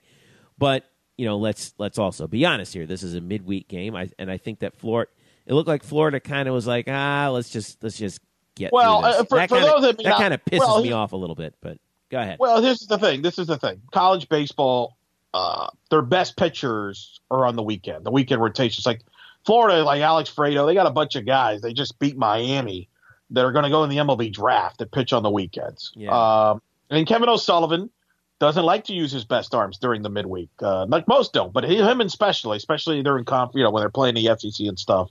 Uh, so he likes to throw out a freshman and young kids and all that stuff. Uh, so when people look at the scores, let's not. They didn't face the top three Florida pitchers, so let's not. Uh, uh, we're not going to Omaha just yet, ladies. That's what I'm saying. That's all I'm saying. We're not going to Omaha based on one win against Florida. Remember, UCF two years ago beat Florida as well and mm-hmm. didn't even make the tournament. So, uh, but so let, us calm down for those that are like throwing parades because they, you know, they all they outplayed Florida in the two midweek games. Look, Florida lost to Jacksonville uh, a week ago as well. In a midweek so, game midweek game. And, and, look, this state is tough, man. From a from a in-state yeah. battle, the talent. Every game of the midweek, you know, when Florida's playing, you know, Jacksonville and UCF and US, it's a big game. USF just beat Florida State recently in a midweek game. So, uh, it, it those you know you, those teams are going to be geared up for those games. Uh, the thing I liked so far is the UCF pitching. I, I think Jeff, they've got some arms. I, Sheridan looked yes, pretty good. Do. good because the one thing I will say, I mean, we could talk about the pitching and, and who's pitching and who's not pitching in midweeks, but you still have talented hitters on that Florida lineup. And I thought Sheridan was very good, and I thought UCF as a staff was very good against Florida's hitting over those two games, and they've been very good so far, led by Robbie Howe on the weekend and Pimentel. And how about the kid Barr uh, on the weekends? I know the competition hasn't been great on the uh, on the weekends, but I feel like this pitching staff has their roles which has been a criticism of the previous regime of do they know their roles? Do they know what what you know when they're coming in and things like that? This team has clearly bought into Coach Lovelady, uh, and and I think he knows what he's doing. He's obviously a proven coach, and I think this team is improved.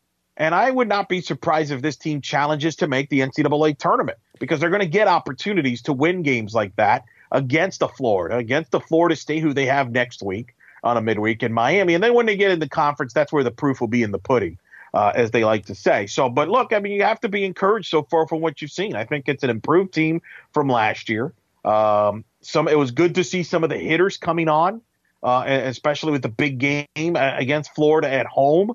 Now they did leave a lot of runners on base in the loss in Gainesville, and you wonder mm-hmm. if that's going to be the the key to the season is can these guys deliver uh, cash in with runs on uh, runners on base, right? Because we've Isn't had that questions. the question.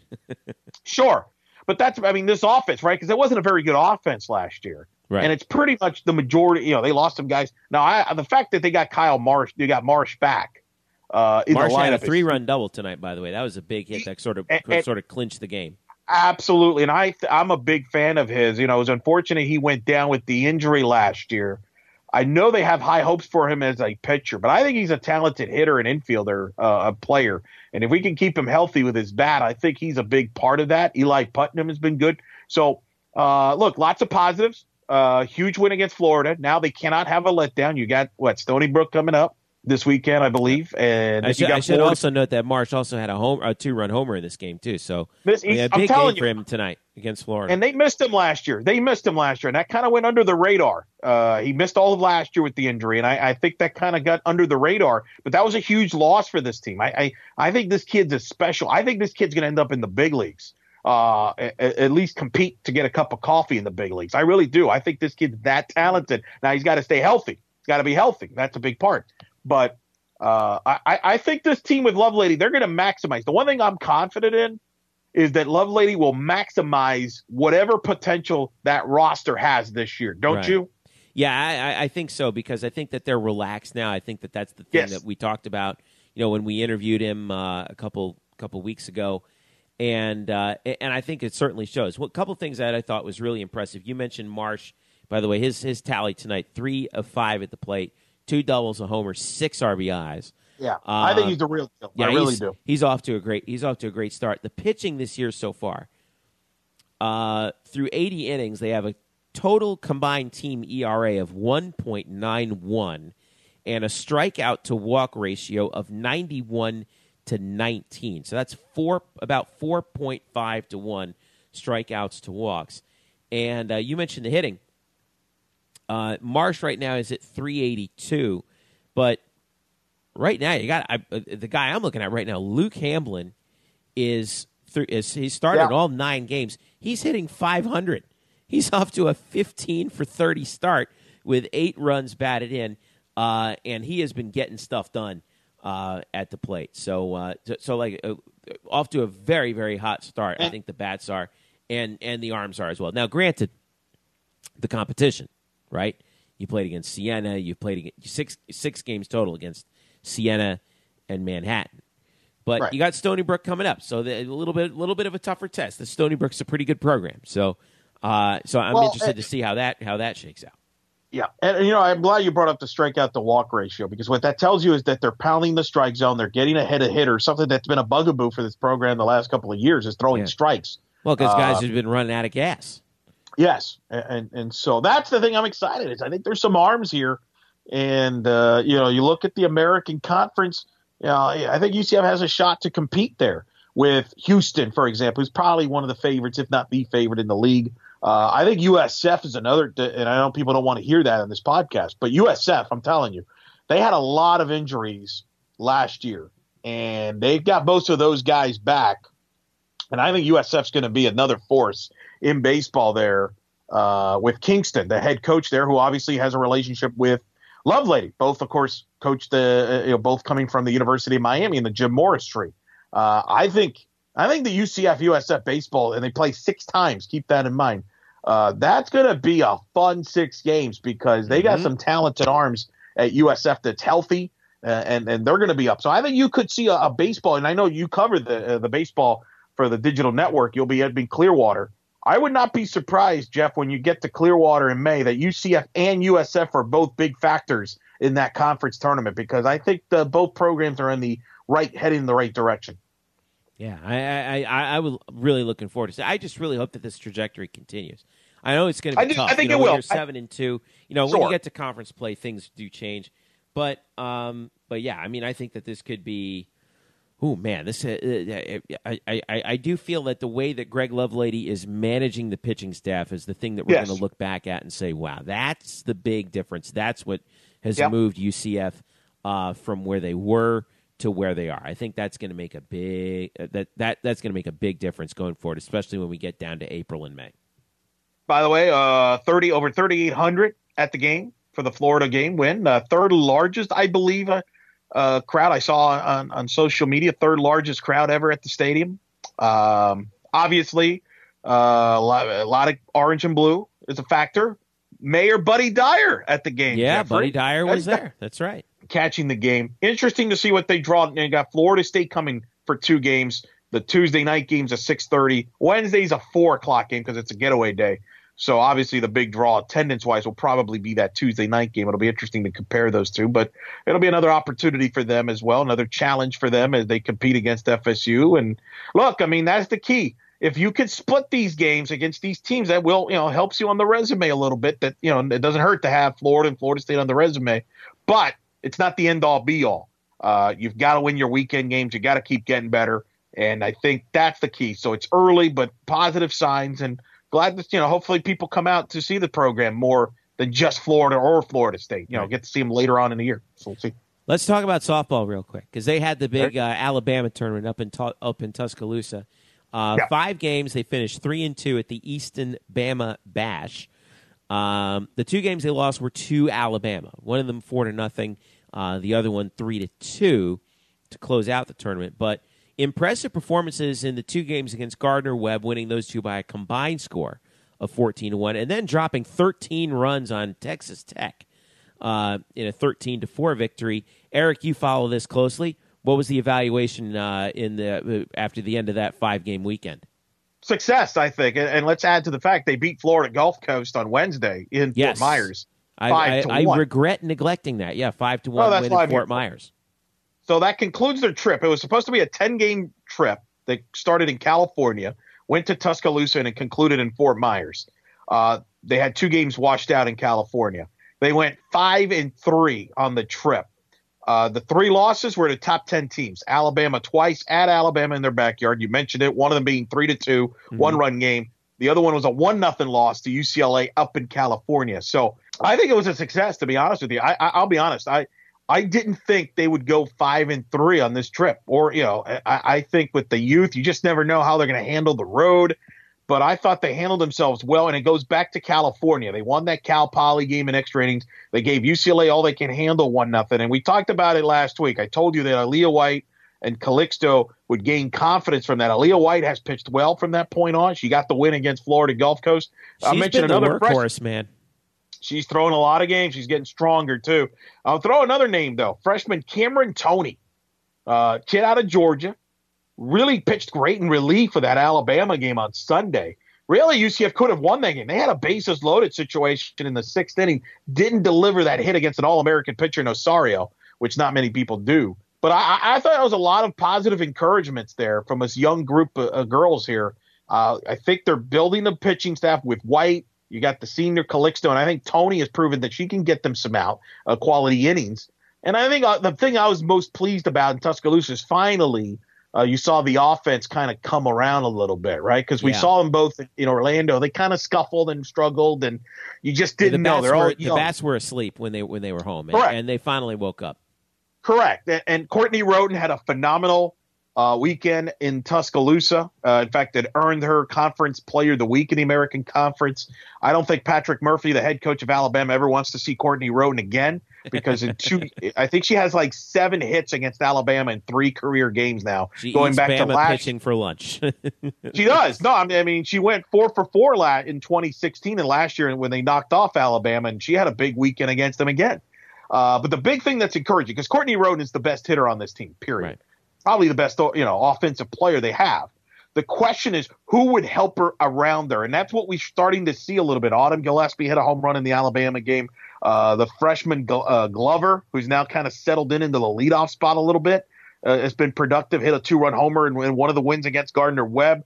You know Aubrey Johnson starting to hit these freshmen. That's the thing, Jeff. They're so young. Seven true freshmen on this roster. Six of them have played. Uh, a lot of new faces on offense and pitching, obviously. So you just don't know when you know when does it come around. For some, it's faster. For some, it's slow. But there, you see the potential that they have and why the talent is there. Now, now they come home for 19 straight games at home. They play at home from March 3rd to March 29th. The next time they step on a on a flight won't be until conference uh, in the, the, first weekend of April, April 1st through the 3rd when they go to Greenville. So uh, now they got an opportunity here with 19 straight games at home to be comfortable to still get getting better and improving and get more reps and get experience and and really in my opinion have an opportunity to get ready for conference which i think is as wide open as it's been since the american conference uh, you know was created because you look at the american conference right now usf uh, the big news kicked off the reigning American Conference Player of the Year. Julie Webbers was no longer is on the team. Uh, we don't know the reasons why, mm. but nonetheless, she is no longer on the team. She she uh, she is no longer on the team, and uh, that's a huge loss because she was a tremendous talent at center field defensively and their lead uh, offensively, a tremendous weapon. So that's a huge loss for them, who already lost Erica Nunn to graduation, who was the pitcher of the year. So they've got some questions over there at USF. Tulsa's got some questions that they're trying to resolve over there. So this league is wide open, and, and there's not UCF has an opportunity with Aaliyah White, and, and and this has been the key to Coach Gillespie's success over the years, is to have the best pitching staff in the conference. And if they can do that, they have a shot to win the league.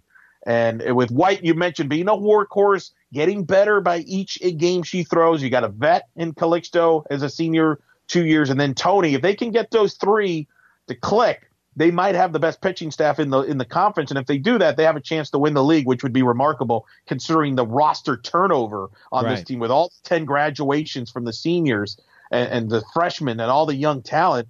Um, I thought it was a very positive road trip for them, and you hope they can build on it. They got to build on it now uh, on the, at home, and we'll see how they handle that right? Because there's always that sports analogy, right, Jeff? Like the hardest thing to win is like when you that first home game or home series after a lengthy road trip, right? Yeah. That's always the challenge. And I think that's the challenge for this team this weekend when they take on uh, Providence. They'll take on Florida Gulf Coast again uh, at home as they begin this lengthy homestand, but a very important homestand. But I, I thought it was a lot of encouragement and positives that came out of this trip. Yeah, so I'm I'm hoping that you're right about that because you know they, here's what they got coming up next: this UCF Invitational at home, like you said, Providence and Florida Gulf Coast, Friday, Saturday, and Sunday. Providence, Florida Gulf Coast, and then Providence again at the UCF softball complex, and then they got James Madison coming in on Wednesday, and JMU is actually pretty good too. So, uh, so this homestand coming up is going to be right. a, is going to be a pretty tough one for UCF. But the good thing is they don't have to go on the road again until March 31st uh, when con- again in conference against East Carolina. So, uh, uh, so a lot of home games coming up for UCF uh, softball in the next uh, in the next month here. So, all right. So that brings us to some big administrative news uh, at UCF. what was released this week by Danny White is called Our Vision and uh, you can see the actual link out here. Um, UCF actually put out this really. You want to talk about some artist renderings out here for uh, some uh, massive improvements to the UCF athletics facilities. There's a video out there, really impressive stuff. Here's the laundry list of stuff that they want to do uh, that Danny White has said that they want to do. Uh, we're now obviously there's you know Ken Dixon. Um, donated $5 million over the next 10 years. Uh, and they're going to name this the uh, Ken Dix, the Kenneth G. Dixon uh, Athletics Village. There are going to be a lot of enhancements, you know, so, you know, sort of small things, you know, in terms of like landscaping and things like that. But in addition to that, they're going to get the football operations expansion and athletics headquarters building, which is going to go between the field house and the um, and the uh, Wayne, the new Wayne Densch Center. That's two million dollars uh, committed to that. John Euliano Park, which is going to be the baseball expansion and renovation, uh, starting after the conclusion of this baseball season. $2 million committed to that. $1 million committed to the uh, Garvey Center for Student Athlete Nutrition, which is going to be um, where the, um, what do you call it, in the, on the south end of the football stadium. The, um, where, where the, uh, the training table would be, the sort of the, the, the, the recruit center over there, that's going to be turned into the Student Athlete Nutrition Center. Um, one million dollars committed to that. Here's what they want to do: they want to develop the, they want to build a new UCF basketball excellence center, which is going to be a a new sort of uh, renovation of the area in between the venue and the arena, the uh, and CFE arena to sort of make it like a really big sort of basketball. Um, uh, really, really give UCF basketball a home there. All right. Um, there, there's going to be a new, uh, completely renovated plaza and promenade, um, leading, you know, in, in, in sort of that area in between the Wayne Densch Center, the Nicholson Fieldhouse, and the football stadium.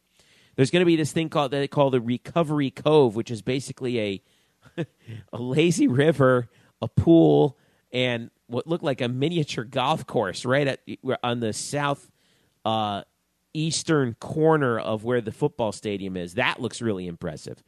Enhancements to the Nicholson Fieldhouse, uh, video boards at UCF baseball, softball, and soccer and track complexes. Boy, are those badly needed. Uh, enhancements to UCF softball complex, and uh, further enhancements to the track and field and soccer complex as well. Kind of expanding on that. A lot in the pipeline now, a lot of this, uh, a lot of this stuff is pending approval by the board of trustees. In particular, the park expansion, the the baseball field expansion, and the uh, student athlete nutrition. But here's the trick: Danny White has gone all in and said, "Look, we need in order to make this all happen, we need twenty five million dollars." Smart thing that he do, that he did that other athletic departments around the country have done you never make the big ask until you already got plenty of plenty of stuff sort of in the bank. So ten million dollars has been committed to UCF facilities as of right as of February twenty fourth. So all of a sudden you look at that and you're like, okay, we need twenty five million dollars. Well, actually, no, we don't. We only need fifteen million dollars going forward to make these facilities happen. So you're already forty percent of the way there. Have you taken a look at the stuff? What do you think? Yeah, no, I haven't had a chance to study it in depth like you did, Jeff, but uh, just kind of glanced at it a little bit. But uh, look, I mean, it's the name of the game in college athletics, right? It's all about facilities, right? I mean, it doesn't matter the sport, doesn't matter if you want to compete at the highest level, you got to have the the best facilities around for the student athletes, right? Isn't that the name of the game? That's well, at least, at least that's what they're telling us. Um, yeah. I, am really, I'm really impressed with you know, sort of the infrastructure for everything is kind of already there. There's a lot of detail work that's kind of involved in this. But I think that there are some facilities that have kind of been a little bit. I don't want to say neglected, but could use a little, you know, a, a little bit more TLC, um, and then uh, than they've gotten in recent times. And uh, and I think now is certainly the time to uh, do it. I think Danny White, you know, this is his. This is right here is his baby. I think um, getting this major capital fundraising going in order to make this massive expansion and really set UCF Isn't this the biggest a, reason? Isn't this the biggest reason why Dr. John Hitt, who by the way just celebrated his 25th anniversary, yes, congratulations to Dr. Hitt. Uh, isn't this the biggest reason why Danny White's here? I mean, yeah. we, we, we could talk about this was the, because of his ability to uh, raise money for the program and for the university. That's, that's, why, that's what yeah. that. Th- listen, if you're an AD in the year 2017, your job is to is to is to make your athletic department money through fundraising, and uh, and I think that he's gone about this the right way. He's he's reached out to um, well off UCF alumni who um, yeah, and made them feel you know like they they they can contribute something important and uh, we've seen the re- we know how the revenue trend is going to go with you know how UCF's student population expanded in, during the time that we were there. So, yeah, I mean this is this is Danny White's bread and butter. This is what he was brought here to do, right?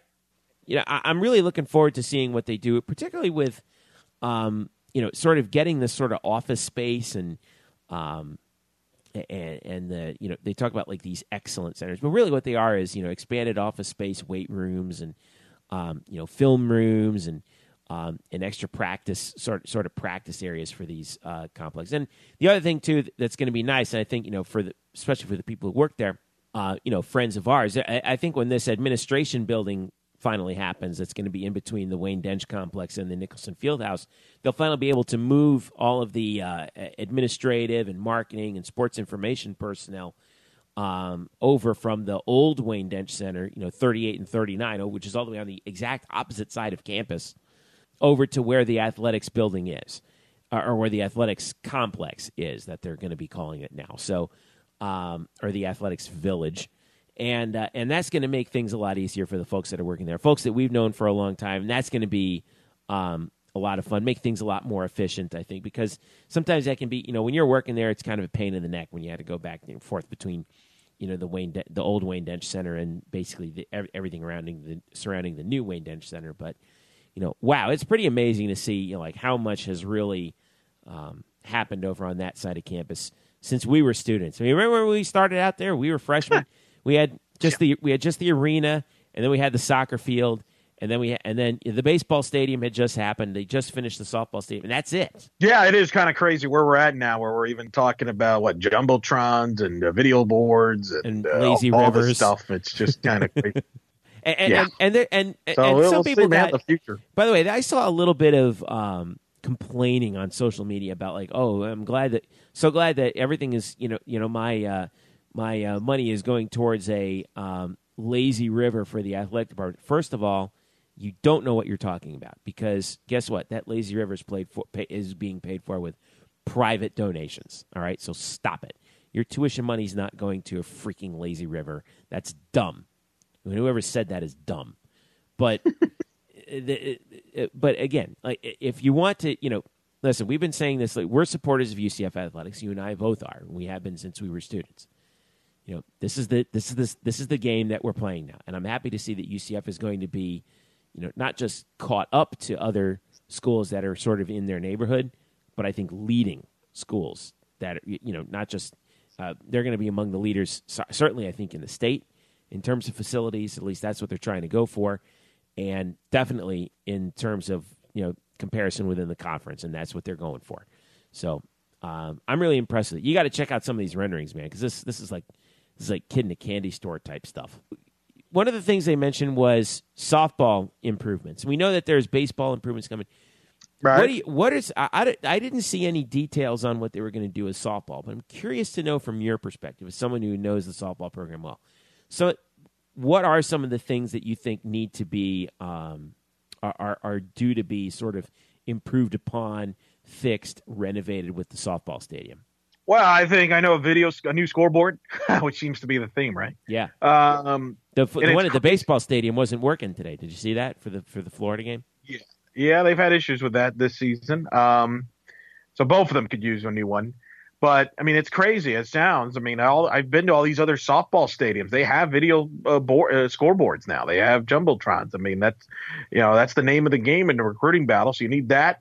Uh, I think expanding the seats because this program has grown to the point where when you're playing Florida and you're playing Florida State and the Alabamas of the world and you're playing top competition, uh, I've seen a lot of standing room capacity. Uh, yeah. You know, and, and you're almost limiting yourself because you know, it, it's a tough act because you don't want fans to just watch the game in the outfield for free, right? But so I, I could, you know, I think expanding the seats are good. I think they could see expanding the press box a little bit um, to possibly help you host regionals down the postseason. I'm sure baseball would feel the same way in their situation. So I, I, I think it's kind of both sides would probably tend to agree on that.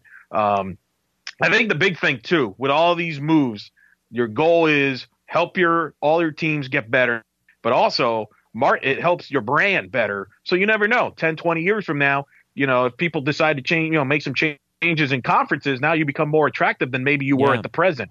And if and even if that's not an option, you're, you're trying to bring more revenue internally, and, and so I give them credit for that as well. So I, I, there's a lot of goals here. Hopefully it works out. I am a booster officially, so actually that that makes that makes, am I the one?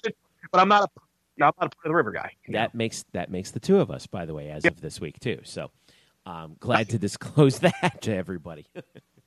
All right, so uh, as we finish up here, Eric. By the way, I'll have the I'll post the video in the uh, show on the show page on blackandgoldbanneret.com. Uh, what do you have uh, coming up this week, Eric? Well, we got to mention softball, right? They're back home this weekend, uh, and I'll be back on the booth there. Uh, in fact, I think I'm calling my like 400th game this weekend. I think it's oh, a little milestone action for Eric. Yeah, Lopez. yeah. I've been doing calculations. Ten years in the booth. When, when is uh, when is game number 500 going to be? Is that going to is that that's going to be in the 2019 season? I'm guessing, right? I, I just want to get through like this weekend and next week, and then I'll worry about know, that I, down. I, I, know exactly how you feel. It's like just get me through this weekend yeah. without without without saying anything dumb. exactly. That could maybe stop halt the, the count. You know. Right. Uh, but no, yeah, I'm looking forward to be back out there. I'll be out there this weekend, uh, calling the action to, for that weekend, and uh, you know I'll be calling pretty much the entire homestand. So yeah. Uh, looking forward to seeing this team continue to grow. So that's where I'll spend most of my uh, next few weeks, really. Uh, we'll be doing that. And then when I'm not doing that, I'm producing Tuck and O'Neill and uh, uh, weekdays on the 1080 in Orlando. We're also on in Gainesville and Ocala. So uh, that's right. We're, we're mapping the world. So that's where you can find me on Twitter on Eric Lopezilo. I will be doing PA for the Friday game for UCF softball. That is the Providence game. Uh, 3 p.m. first go. pitch for that. So looking forward to that. You're and bringing course, the food? Huh? No, no, I didn't. I, I, am not planning on it this time. You know what? I, that was such a big hit. I'm going to disappoint some people because I brought uh, some leftover. Um, I, I, had some. Uh, what was it? I, I, had some. I brought over some homemade nachos, chicken and beef nachos last time, and and you, Gina Catalano over there, who who runs marketing for softball, she's going to be upset with me because I don't have any food with me for this Friday. So I don't know what I'm going to do. I, I got to make it up to everybody somehow. But anyway, um, but yeah, so so I'm going to have that coming up. I got a couple more softball games coming up to do in PA. Uh, as well, and, and huge thanks to Gina, and I wanted to th- uh, also thank uh, Chris Walsh for uh, from UCF Marketing, who was kind enough to uh, let me do some women's basketball PA this year, and uh, I had a blast doing that and watching that team grow throughout the course of the year. So thank you to Chris, and and I'm looking forward to seeing what UCF basketball does. And you never know, you never know. We might, uh, boy, wouldn't it be cool if we if we hosted a postseason game? That would be pretty neat. So, um, you know, who, who knows what's going to happen with that? So, I have no idea. I don't think anyone really does at this point. I think they're just trying to get through that two lane game and then see what happens. But uh, all right, Eric, and you said Eric Lopez Elo on Twitter. Uh, you can also follow That's me right. at yep. Jeff underscore Sharon on Twitter. Follow us at UCF underscore Banneret at blackandgoldbanneret.com. Uh, yep. And uh, I wanted to send out a uh, again a very special welcome, by the way, as we finish up here to Brian Murphy once again. So most of you guys already know he's back; he, he's here. But Brian Murphy, who wrote for the Sentinel, or not for the Sentinel, but for the Future. Um, when I was working in the video department, um, he is back here in uh, in Orlando, and he's going to be covering uh, a couple things, mostly baseball.